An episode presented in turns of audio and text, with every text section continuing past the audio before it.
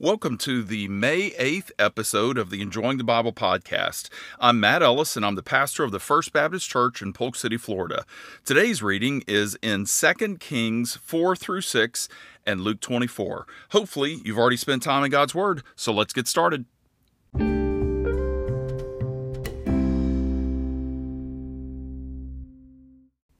Okay, 2 Kings chapter 4. Um, now that Elijah is gone, uh, Elisha's ministry kicks into full swing. Uh, he is the man of God who speaks God's words to the people. And as a prophet with the ability to work miracles, he is also sent to assist the needs of people. And so this is Elisha's ministry. But on a side note, before we get to Elisha, I want to point out something about the nature of Jesus. Yes, in the Old Testament, let's talk about Jesus. I, I want to point out something about the nature of Jesus. Uh, when he walked on the earth, so many people believe, rightfully, that he was fully God and fully man. Yet they believe that his humanity wasn't really important, that they believe it was kind of insignificant. They believe that he lived his life out on earth as fully God, but just with skin on. So they don't believe that the fully man part is really that significant. Um, after all, they uh, they say, how is it that he was able to do all the miracles if he wasn't God? And so obviously he's living his life as fully God as he's walking the earth during his 33 years of life and three year ministry. Yet I want you to observe as we read about the ministries of the Old Testament prophets that they did the same kind of miracles as Jesus, including raising people from the dead. Elijah raised the son of the widow from Zarephath in 1 Kings chapter 17, and in today's reading we read that Elisha raised a boy from the dead. So I just want you to know that when we look at Jesus in the Gospels and we see him performing miracles and we think, ah, that points to his deity. No, that points to the Spirit of God that was on him. Um, the Old Te- many Old Testament prophets did the same things that Jesus did. Now, this truth, I want to be clear, in no way marginalizes the ministry of Jesus. It merely, but essentially, informs us that Jesus, who has always been fully God, lived his life on earth not as fully God, but as fully man. He was fully God when he was walking planet Earth, but he lived his life as fully man. This is so important in understanding what Jesus was really doing as he lived his life on earth for those 33 years. In fact, Paul, just one of the, the significant theological points here is Paul, as he was writing to, I believe it was the church at Corinth, called Jesus the second Adam because Jesus, as fully man, came back to win back what the first man, Adam, lost. So I just want you to know that as we look at Elisha's ministry, realize that we're going to see some things that Jesus did. In fact, remember the feeding of the 5,000 and the 4,000 in the Gospels that Jesus did? We're going to see Elisha do something just like that in today's reading. Okay, so you ready to get started? Let's dig in. Uh, let's look at 2 Kings chapter 4, verse 1. It says, One of the wives of the sons of the prophets cried out to Elisha, your servant, my husband, has died. You know that your servant feared the Lord. Now the creditor is coming to take my two children as his slaves. Unquote. So we're introduced to an unnamed widow. Her husband had been someone the Lord had chosen to speak on his behalf. He was a godly man, but even godly people die. Apparently, they had accumulated debt, his family had accumulated debt, or they may have been living so financially tight that his death threw his wife and children into headlong into debt. So now she has no source of income, or maybe the source of income is very minuscule, and the debtors are coming to take her two children away as slaves. There was probably terror in her eyes, in her mother's eyes, as she had no reason to believe the inevitable could be stopped. But she just had to tell Elisha about it. Well, Elisha, like Elijah, was a man of action. Sure, Elijah grew discouraged after the Mount Carmel victory, but they were generally men who didn't want to fret. Instead, they wanted to work the problem. Elisha inquires of the and the widow says inquires and the widow says that she had uh, nothing in the house but a jar of oil that was it so elisha instructs her to borrow empty vessels and pour her oil into them listen to 2 kings 4 verses 5 and 6 after she had shut the door behind her and her sons, they kept bringing her containers, and she kept pouring. When they were full, she said to her son, Bring me another container. But he replied that there aren't any more. And then the oil stopped. Essentially, this story teaches us about faith if they had trusted the Lord for more, they would have gotten a house full of jars. They would have borrowed jars from all of their neighbors and filled the house, but the miracle was according to their faith. So we're left to wonder how much do I really trust the Lord? How much do you really trust the Lord? And what are we actually trusting the Lord to do? It's one thing to pray that God would move in a situation. But it's quite another to have the quiet confidence and faith that he is going to move. This is what I see as I look at that story. Well, in verses 8 through 10, we read about the Shunammite, Shunammite woman. Uh, she provided a meal for Elisha every time he passed by, and she also got her husband to build a small room with only a bed, a table, a chair, and a lamp for him that he could stop by and stay in anytime he wanted. Honestly, a room like that sounds to me incredible. At least for people who love to study and love to read, love to get into God's Word so that they can share it with others. The only thing that I would add uh, would be a laptop computer and Wi Fi connection. But anyway, in verses 11 through 17, we read that Elisha wanted to do something kind in return for the Shunammite woman's kindness toward him. He asked uh, what she wanted. Well, she didn't really respond with her request, and so between Elisha and Gehazi, uh, his servant, it was determined that she would love to have a son. She didn't have a kid, and so, hey, I bet she'd love to have a son. So Elijah promised her that she would have a son in 12 months. In 12 months, she would have a son in her arms. Well, in verses 18 through 37, we read about a medical incident with the Shunammite woman's son. Uh, sure enough, he's born, but uh, then, as a little boy, maybe a toddler, he complains, "My head, my head!" And as it re- um, and uh, as it requires the father's servant uh, to take him to his mother, we wonder if it was an aneurysm or something of the sort. We're told that the child lay in the lap of his mother until noon, and then he died. We can only imagine the unspeakable grief of this mom as she began to wail as she held her dead son in her arms. The mom takes off to Mount Carmel to meet Elisha. Uh, he sends his servant Gehazi to ask her if everything is all right, you know, as, as she's approaching. And she said that, uh, yeah, everything's okay, but it seems as if she was not interested in talking to him. She was going to say whatever she needed to. She was going to speak with Elisha.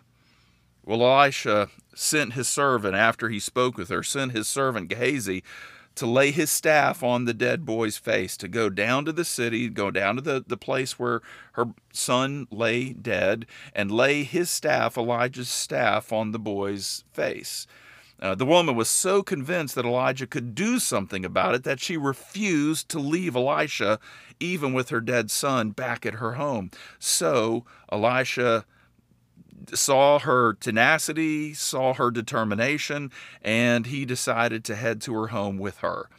Well, Gehazi uh, came back and said that the staff thing laying over his head didn't work. The child didn't respond. He's still dead. So Elisha went into the room and bent over the boy with his nose to his nose and his mouth to his mouth. And um, he prayed and then did it again, and the child finally sneezed. And Elisha, like Elijah and Jesus, essentially, in the power of the Holy Spirit, raised someone from the dead. We realize Jesus in his ministry, we're told that he raised three people. And we realize also in the Old Testament that there were men of God that were empowered. It was not in their power, it was the Holy Spirit who did it, but it was in the power of the Holy Spirit that they raised people from the dead as well. Uh, then we observe in verses 38 through 41 that Elisha cured a pot of stew when a poisonous plant was put in it. And then verses 42 through 44, we read of how Elisha made a sack of 20 loaves of barley bread to satisfy the hunger of an apparently very large crowd. And when you read those verses, you cannot help but reflect on the miracle of Jesus feeding the 5,000 and then the 4,000. It is very similar to Jesus' miraculous feeding of a massive crowd with five loaves and two fishes.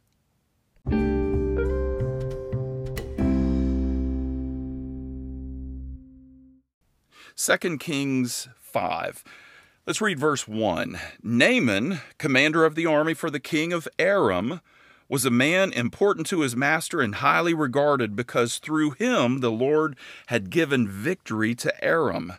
The man was a valiant warrior, but he had a skin disease. Apparently, this was leprosy. Um, so, long story short, the king of Aram sent, uh, according to verse 5, 750 pounds of silver, 150 pounds of gold, and 10 sets of clothing, and a letter. No doubt the king of Israel saw all of the wealth, the gold, the silver, the clothing, and wondered what wonderful thing he had done to deserve this gift. He was feeling wonderful until he read the letter. Listen to verse 6. He brought the letter to the king of Israel, and it read When this letter comes to you, note that I have sent you my servant Naaman for you to cure him of his skin disease unquote. Well, when the letter was read to the king of Israel, he panicked. He believed that this letter was a setup. He thought the king of Aram was putting him into a no win situation, which would require that he tell the king of Aram that he could not do as, as was requested, and it may even lead to war. He was panicking. Well, Elijah, Elisha heard about this situation and told the king of uh, Israel to send Naaman to him. When Naaman arrived, Elisha did not even come out to meet him. He simply told him through his servant to go and dip in the Jordan River seven times. Realize that Elisha did not have a riverfront property Naaman couldn't simply go into Elisha's front yard and dip in the Jordan. He would have had to travel a great distance. So Naaman felt disrespected and inconvenienced, and it made him furious. I've noticed in my own spiritual experience that oftentimes the Lord takes opportunities in various circumstances that I've been through to humble me. I've got a long way to go. Every single one of us has a pride problem, some worse than others, but I've got a long way to go. And since the Lord hates pride, I've discovered that He uses circumstances to kill it in us. A mature Christian observes that as God has worked on them, they realize that uh, God they that they can do nothing apart from Christ, and they have through circumstances in their life that God has sent their way, they have been humbled and realized that they desperately need the Lord. So Naaman was coming into an encounter where the Lord was going to work a miracle in his body, and we should expect that the Lord was going to strike a death blow at Nathan's uh, at Naaman's pride. But Naaman eventually went, dipped in the Jordan, and was healed. So this caused him to swallow his pride and say, You know what? As silly as this is, Elisha has said this. I'm going to act on it. His servant actually encouraged him to do this. Um, I, I wonder, you know, what it was like for him to go in and, okay, I guess I have to do this. And, okay, I've just dug one time in the Jordan River. Okay, I'm going to go down this second. You know, I bet he wasn't doing this um, in a way that, in, in, at least in my mind, I'm imagining that he didn't do this in a way that. Um, demonstrated immediate humility. I think that humility would have come whenever he realized that what seemed silly was actually used to bring healing to his body. And I'm telling you, I've just discovered that God delights to, to send things into our life to kill pride in our hearts and in our minds. And uh, that's what God's that's what God through Elisha was doing with Naaman. You know what? I'm not going to do something incredible here Naaman. I'm not going to, you know, do this big ceremony and just put you in awe of the God of heaven. I'm going to tell you to go down to the river and dip 7 times and then come out and you're going to be okay. Um, I'm just telling you, uh, Christian, that uh, God loves to humble us. He hates pride. He gives grace to the humble. So, filled with exuberance and gratitude, now that Nathan Naaman, I don't know why I keep trying to call him Nathan, Naaman uh, has been healed, he wanted to go back and give something to Elisha. And when he tried to do so, Elisha refused to receive anything from him.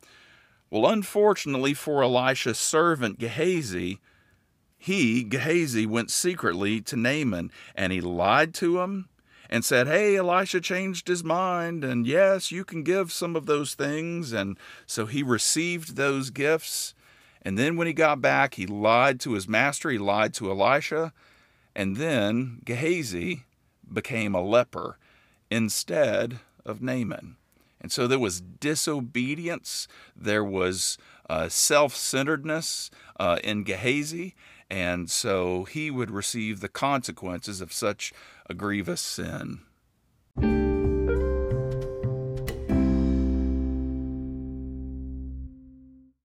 Second Kings 6. In uh, verses 1 through 7, Elisha made an iron axe head float on water so that it could be located and retrieved. And next we read that Elisha was, and so there's just a lot of miracles, a lot of things going on. And so I'm just trying to summarize this. Uh, so next, after the iron axe head floated, uh, we read that Elisha was able uh, even to know where Israel's enemy would camp and when they would try to attack. Uh, the king of Aram came to believe that he had a traitor in his midst who was funneling secrets to Israel's king.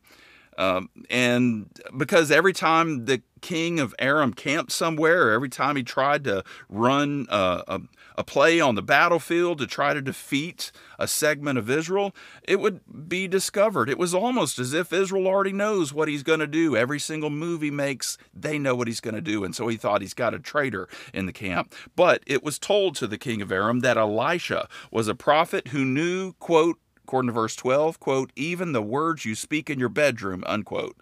So the king of Aram gave orders to capture Elisha. Yeah, good luck with that.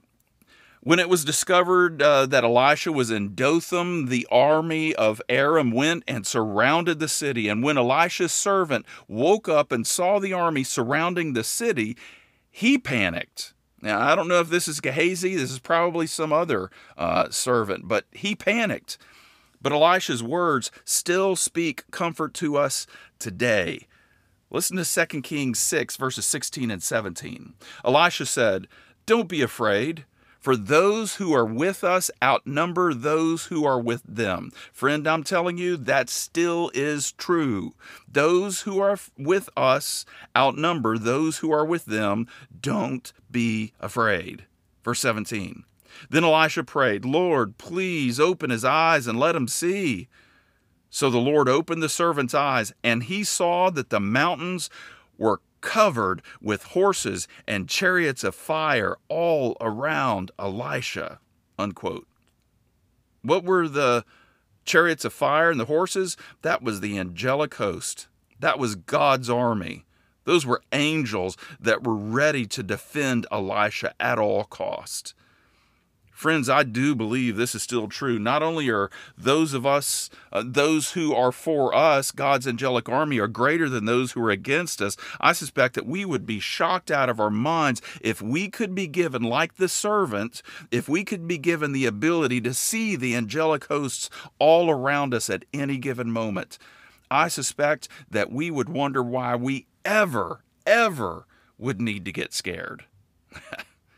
In verses 18 through 23, we read that Elisha engaged in deception, right? So you've still got the army of Aram that's uh, around Dothan, uh, where uh, Elisha is. And so uh, he engaged in deception and accepted practice during wartime.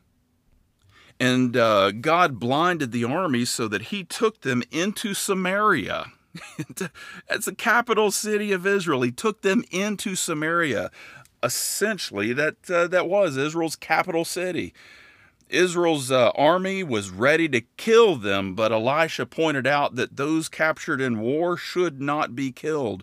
Uh, they were fed and sent on their way. And and by the way, here in America, um, the way we treat prisoners of war, at least the way we know that we should treat prisoners of war and many other things, I'm telling you, much of that comes from um, the founders of this nation. Whether or not they were full fledged Christians or not, they did know their Bible. They did know their Bible. And so much of the stuff that is written into our documents and much of the way that we do things is rooted in a Judeo Christian worldview. Judeo meaning the Old Testament, Christian, the New Testament, it's a biblical worldview. And so we are blessed, even though our nation is just tanking morally right now. We are so blessed uh, to have lived and continue to live in a country that has so many uh, signs that uh, God's biblical standards are just all over the place and they are for human flourishing, they are for our good.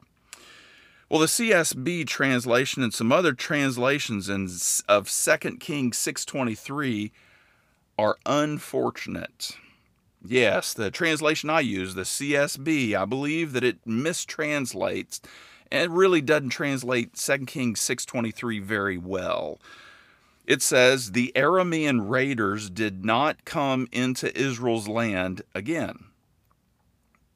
Um, the Aramean raiders did not come into Israel's land again. Well, why is this unfortunate?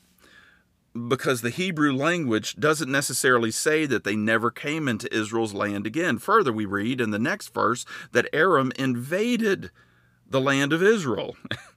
The English Standard Version, uh, translation that I have used before and love, uh, it translates it. I think it translates it better. Second Kings six twenty three, and the Syrians did not come again on raids into the land of Israel.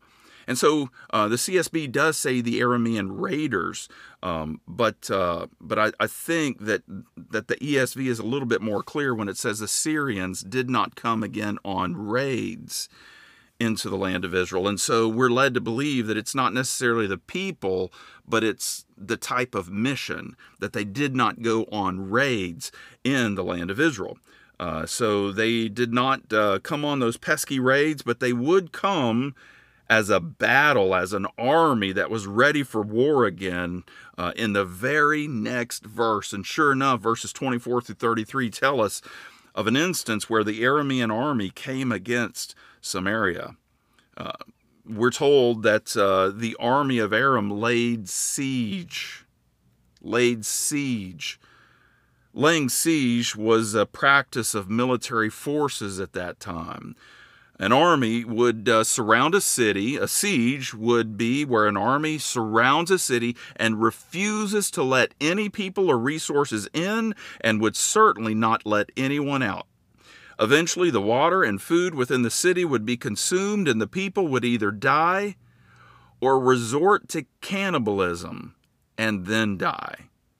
If you were paying attention, and I'm certain that you were, if you were paying attention to the text of Second Kings uh, chapter 6, you see where we actually read of cannibalism that was taking place inside of this city as it was under a siege.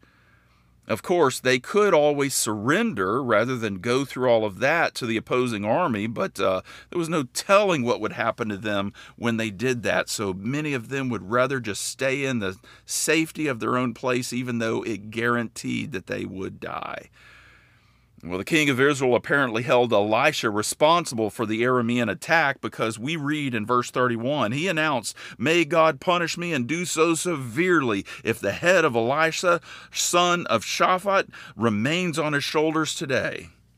Well, the king of Israel sent a messenger to decapitate Elisha. It did not happen. Elisha was ready for him, and we're going to read about what happens tomorrow.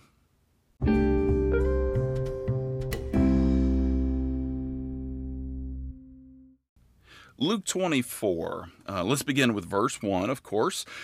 On the first day of the week, very early in the morning, they came to the tomb bringing the spices they had prepared. Unquote. So we read that some ladies came to Jesus' tomb early on Sunday morning, and we may wonder what they were thinking. After all, didn't they know that the tomb had been sealed by Rome so that no one could open it? And didn't they know that guards were protecting it? Well, the answer to those questions would be a resounding no. They had no clue, no idea. Why?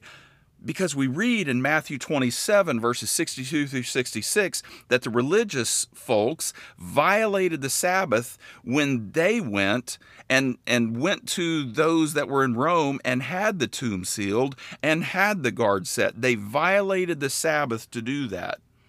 Well, the ladies, on the other hand, were observing the Sabbath, the Saturday, and thought the tomb would be as they left it on Friday evening. The only problem they thought that they would have is how are they going to roll the stone away?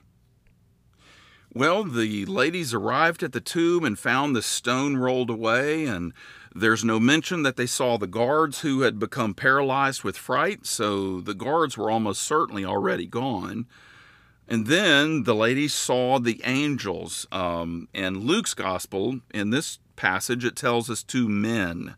Uh, but we realize, you know, remember in the book of Genesis when Abraham was sitting in under his uh, the tent awning in the uh, the heat of the day, he looked out on the plains of Mamre and saw three men coming toward him. Well, as we read that story, we realize one of those men is Jesus, and the other two, when we read the next chapter, were the angels that went into Sodom and Gomorrah to get Lot and his family out. So we have no trouble seeing that the Old Testament and the New Testament are consistent. That sometimes angels appear as men. And uh, so it said they saw the angels, the two men who told them that Jesus had risen just as he said he would. Uh, they were to meet him about a 100 miles north in the region of Galilee. So they've got a good long trip to make to get to Galilee from where they are in Jerusalem. Uh, so the ladies ran to the disciples, uh, almost certainly in Jerusalem, and told them about what they had seen and heard. Listen to verses 11 and 12. But these words seemed like nonsense to them, to the apostles. They seemed like nonsense. Hey, the tomb is empty and the tomb, the stone is rolled away, and the angel said that Jesus is risen just as he said. Well, these words seemed like nonsense to the apostles, and they did not believe the women. Peter, however, got up and ran to the tomb. We know from one of the other gospels that John ran with him. When he stooped uh, to look in, he saw only the linen clothes. So he went away amazed at uh, what had happened. So it's almost certain that disciples did not believe the women because they were um, women. they generally didn't value or believe the testimony of a woman in the first century. So Peter and John raced to the tomb uh, to see if uh, what the women said was true. Uh, but the Lord didn't give the men the same experience. The men did not see the angels. The women did, but the men did not.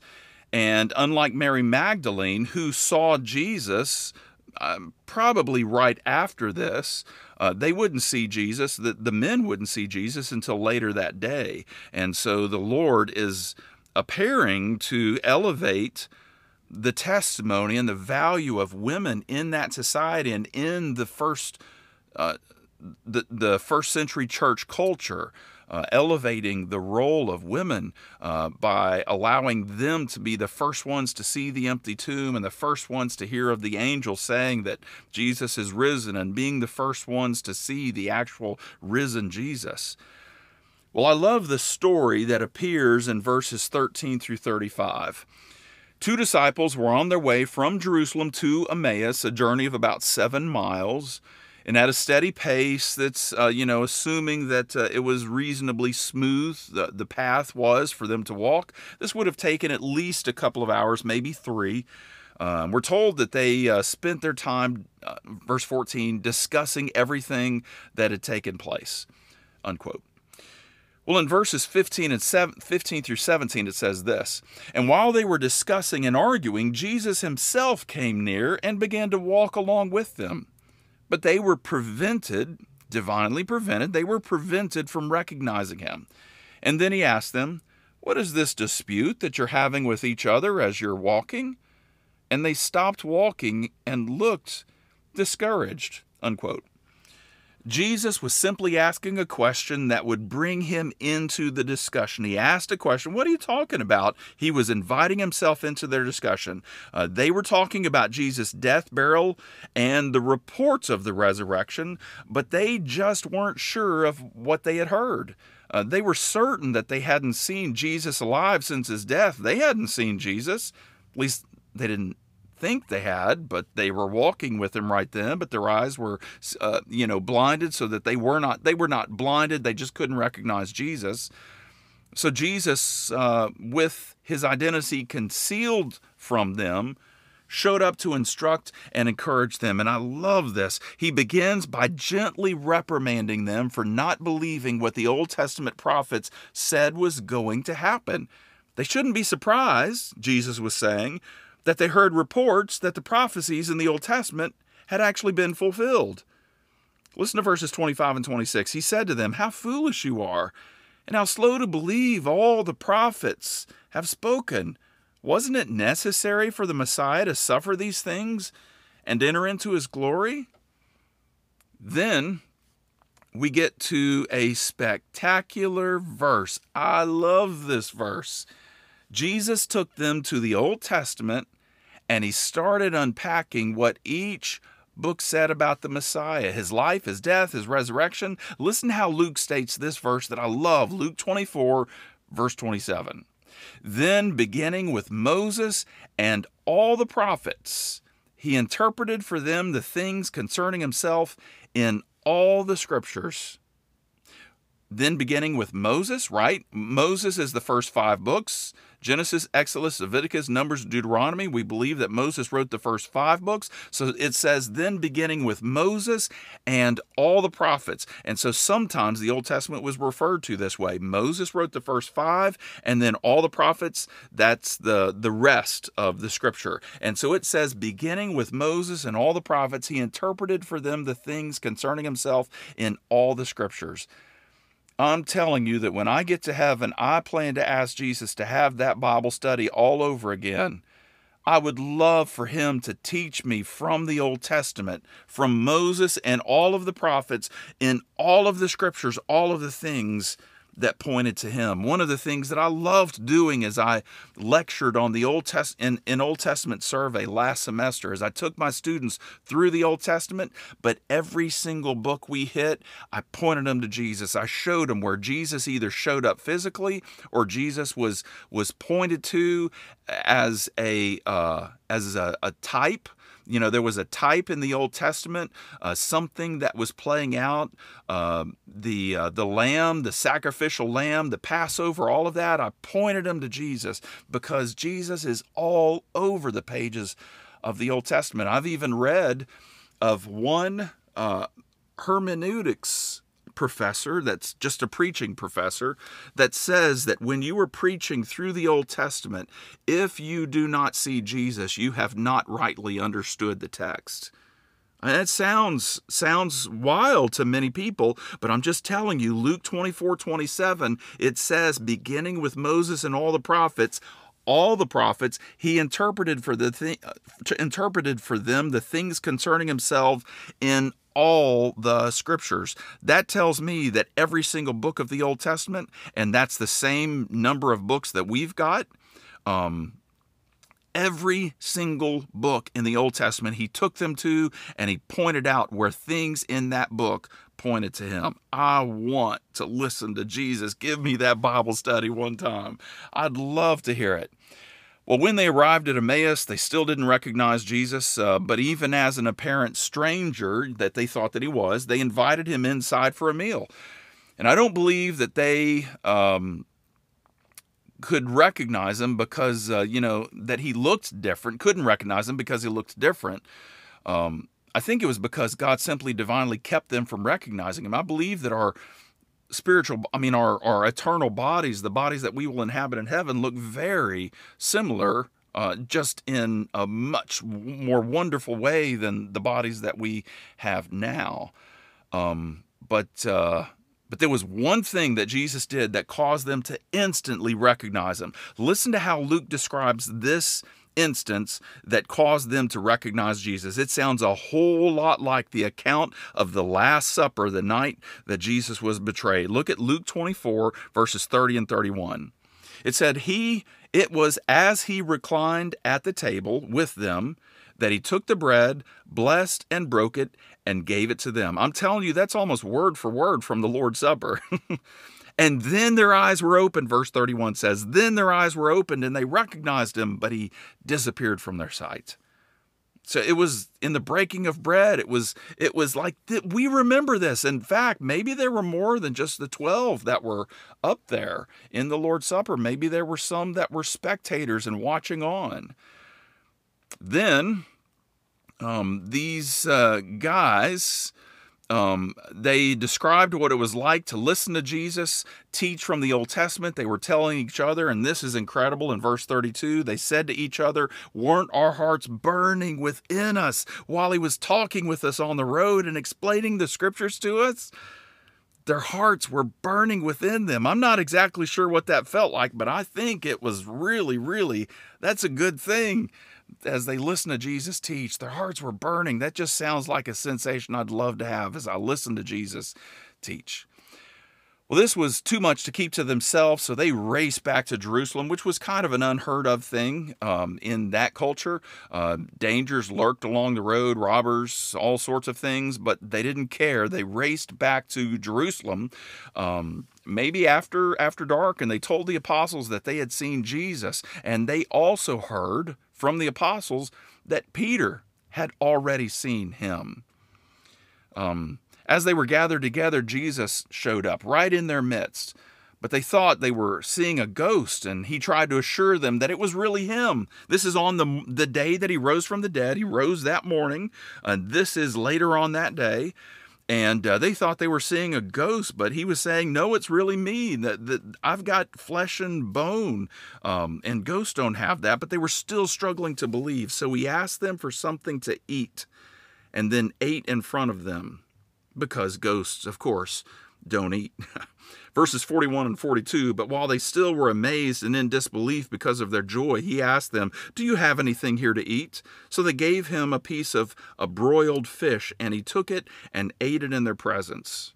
Yeah, that tells me, because this is the body that Jesus took to heaven um, at the end of this chapter. This is the body that Jesus took to heaven, as it's also recounted in Acts chapter 1. That tells me that the bodies that we have in heaven are capable of eating. And that's a good thing, too. Then he uh, told the whole group uh, that everything needed to happen to him to fulfill the prophecies of the Old Testament. And as a result, Verse 47 quotes, Repentance for the forgiveness of sins will be proclaimed in his name to all the nations. Unquote. That's what it's all about. It's about because of what Jesus did, we now can share the message of repentance for the forgiveness of sins to all the nations. People can be forgiven, they can be made right with a holy God who must punish sin, and it's all because of Jesus. And we call them to trust in him, to turn from their sin, repent, and trust in him. Well, then Luke finishes his book with the same event that he started his next book with, the book of Acts. So let me read these verses as we conclude this section, segment. Uh, Luke chapter 24, verses 50 through 53. Then he led them out to the vicinity of Bethany, that was just on the other side of the Mount of Olives. And he lifted up his hands, and lifting up his hands, he blessed them. And while he was blessing them, he left them and was carried up into heaven. After worshiping him, they returned to Jerusalem with great joy, and they were continually in the temple praising God. Let's pray. Lord Jesus, thank you for dying and then rising again to pay for sins and the consequences of sins. Thank you for giving me, for giving us the faith to trust in you so that we can be forgiven by the Father, credited with your righteousness, and begin being fitted for heaven. Help us, Holy Spirit, to live a life worthy of what Jesus did for us. I pray this, we pray this in Jesus' name. Amen. Well, I hope that today's episode has helped you to understand and enjoy God's Word so that you can apply it in the power of the Holy Spirit. The Enjoying the Bible podcast is a ministry of the First Baptist Church in Polk City, Florida. Check us out at fbcpolkcity.com. See you tomorrow.